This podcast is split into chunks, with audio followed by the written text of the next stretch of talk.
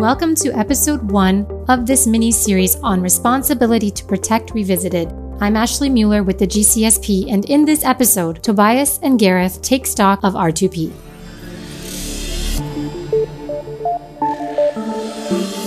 So if we delve into uh, the substance, as I said, um, the concept of responsibility to protect was introduced for the first time in two thousand one by the International Commission on Intervention and State Sovereignty, which you um, had chaired.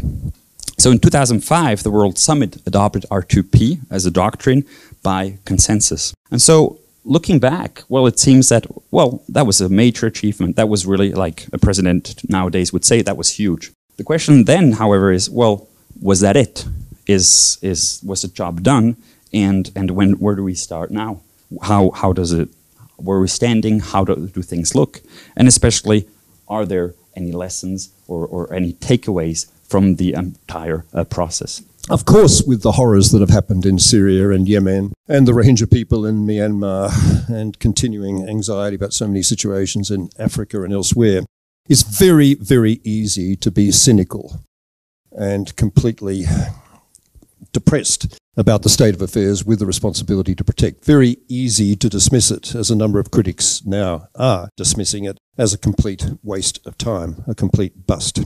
And obviously there are huge challenges in terms of the effective implementation of the principles responsibility to protect in those very hard cases that have been going so spectacularly wrong. But let's try right from the beginning to put this thing in context by making clear that there are really four separate things that we who created the concept and implemented it initially were trying to do. And I think against three of those four benchmarks, we're actually not doing too badly at all. The first benchmark was to try to create a new normative principle that had hopefully universal acceptance, replacing the previous almost complete indifference of the international community, this belief that atrocity crimes, mass atrocity crimes, genocide, war crimes, crimes against humanity were simply not everyone's business, but no one's business. That sovereignty was effectively a license to kill. There was nothing much any of us could do about it. We had to cut through that. And that's really the, the prime objective of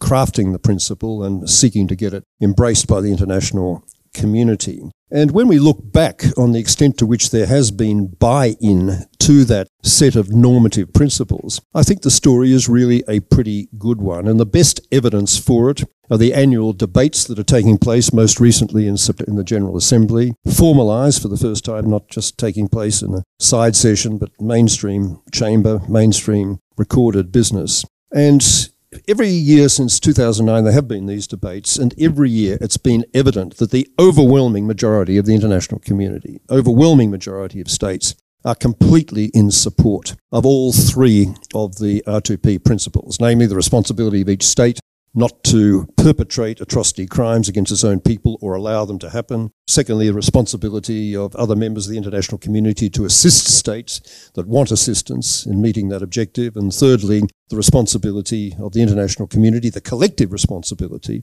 to respond appropriately, including in extreme cases where the Security Council supports it through military action, where a state is manifestly failing to meet its responsibility to its own people. All three of those principles are overwhelmingly accepted. Of course, it is the case that the first two principles are much more within countries' comfort zones than the third ones, and that's made very clear over and over again. But there's only a handful of countries, and they're the old familiars, the Cubas, the Nicaraguas, the Venezuelas, that from the outset have said we really, even though we signed up to it and supported the unanimous decision in, of the World Summit in two thousand five, we really think this is an unacceptable intrusion on state sovereignty. You get a little bit of that recurring theme from just a handful of countries, but overwhelmingly there is support for the basic principles, even from countries like China, who so long have insisted on principles of non-intervention, internal affairs and so on. Russia hasn't been very helpful uh, in the debate, and it started to raise some more generalized objections, but really, over the course of R two P history, not even Russia has been a problem when it comes to normative embrace. It's been a big problem in terms of practical implementation, but that's another story. So I think it is very important to recognise that we're in a very different place than the world was, you know, two thousand one when our report came out, two thousand five when it was unanimously embraced uh, by the, the General Assembly. I'm not suggesting that Um, any of the things that are involved in those principles have moved beyond principles to the point where they in any way amount to customary international law. That would require a much greater degree of buy-in in terms of practical implementation than has been the case. I don't pretend that for a moment. But that wasn't the attempt uh, from the beginning. It wasn't to change the law, it wasn't to make new customary law or any other kind of law. It was simply to build on the principles of international human rights and humanitarian law that were already there, Genocide Convention and elsewhere, and win political acceptance for the absolute necessity to do something about these cases when they erupted. So that's the first benchmark. The second one, I'll be quickly about the others. When it comes to operating as an institutional catalyst, a catalyst for effective institutional response, R two P has really done quite well. We now have in sixty countries or intergovernmental organisations so-called R two P focal points, identified officials whose day job it is to monitor these R two P type situations as they're occurring around the world and to mobilise an effective response within their own country, their own institution. Admittedly, some of these officials are paying a little bit more lip service to the role than others, but many of them are taking it very seriously, and it does indicate the willingness to give practical content to this otherwise abstract norm.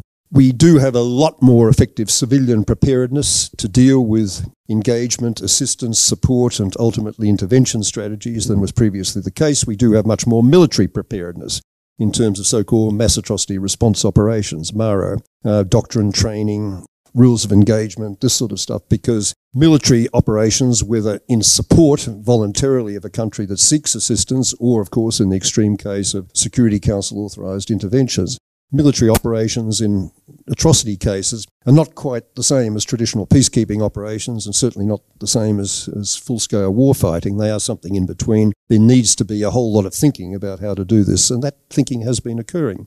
We've also had a significant degree of uh, institutional evolution, of course, with the international judicial system and in particular the emergence of the International Criminal Court as a parallel development, but a very important one in support of R two P principles. The International Criminal Court has, of course, been under assault from some African countries, some Asian countries like the Philippines, and now grotesquely from the United States with the indefensible assault on the court that's been mounted recently by the Trump administration. But nonetheless, I C C does deserve and demand our respect. It is tenaciously hanging in there and is a very important institutional vehicle. And I think R two P uh, has been one of the catalysts for the consolidation of such influence as the I C C has. The third benchmark against which you have to assess the effectiveness when you're thinking about what we are trying to do is responsibility to protect as a preventive mechanism, an effective preventive mechanism. That's really the heart and soul of all this stuff, and over and over again the, the rhetoric of the international community makes clear that's where, where people's hearts are, and properly so.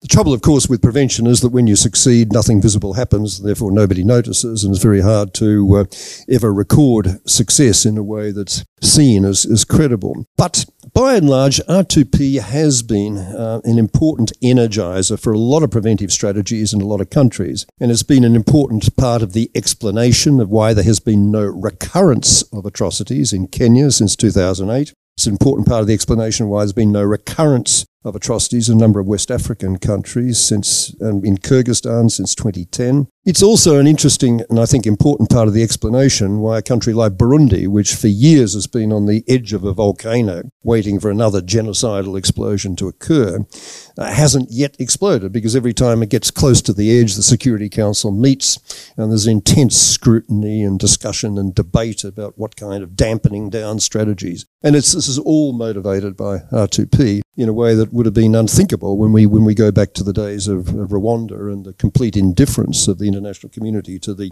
evolving horrible situation there. So even though there's a preventive toolbox uh, that is now very well understood, long-term structural measures, short-term operational measures, whether they're legal and constitutional or going to economic support or going to security sector uh, developments or whatever. It's a whole bunch of those strategies which are now very much part of people's internalised thinking and planning. So we've come a long way over the last twenty years, um, and I think R two P has been a big energiser of that attention to preventive strategies. But where finally the rubber really does hit the road, the fourth benchmark was an effective reactive mechanism. When prevention had failed, when atrocities actually occurring, will we be able to mobilise the international community to respond effectively to them? Here, of course, the story has at best been mixed. and probably to be uh, objective about it, hasn't been really a good story at all. Some good stories, I mean, Cote d'Ivoire, early twenty eleven, Libya in the first part of twenty eleven, although that went very sour shortly thereafter. Uh, Kenya in two thousand eight, the elections that exploded into genocidal violence or potentially genocidal violence, not responded to by any military operation, but by an effective diplomatic mobilization by Kofi Annan, the U N, the African Union, really classic demonstrations of R two P principles at work, and, you know, pretty successfully applied. But then things went off the rails. It's a long and complicated story. We might get to it. But with Libya in twenty eleven, what, when what was initially a, a classic demonstration of R two P working exactly as it was meant to, with prevention having failed, situation exploded, Gaddafi engaged in one-sided violence against essentially unarmed demonstrators, and then mobilizing troops to march on Benghazi with the prospect of a massacre of thousands of people. The, the international community being really energized, mobilized, Security Council endorsing military response and succeeding in stopping that massacre. But where Libya went wrong, and this is the source of most of the problems I think we've got in the Security Council to the present day, where Libya went wrong is what was clearly a very narrowly and carefully defined civilian protection mandate was pocketed and transferred into a full-scale regime change mandate by, frankly, the P three, uh, France, United Kingdom, United States, who said they weren't going to rest content until Gaddafi was actually captured, killed. Uh, without thinking through uh, just the implications of that in terms of maintaining trust, confidence, consensus on the Security Council. That was seen as going further than the mandate was intended to go.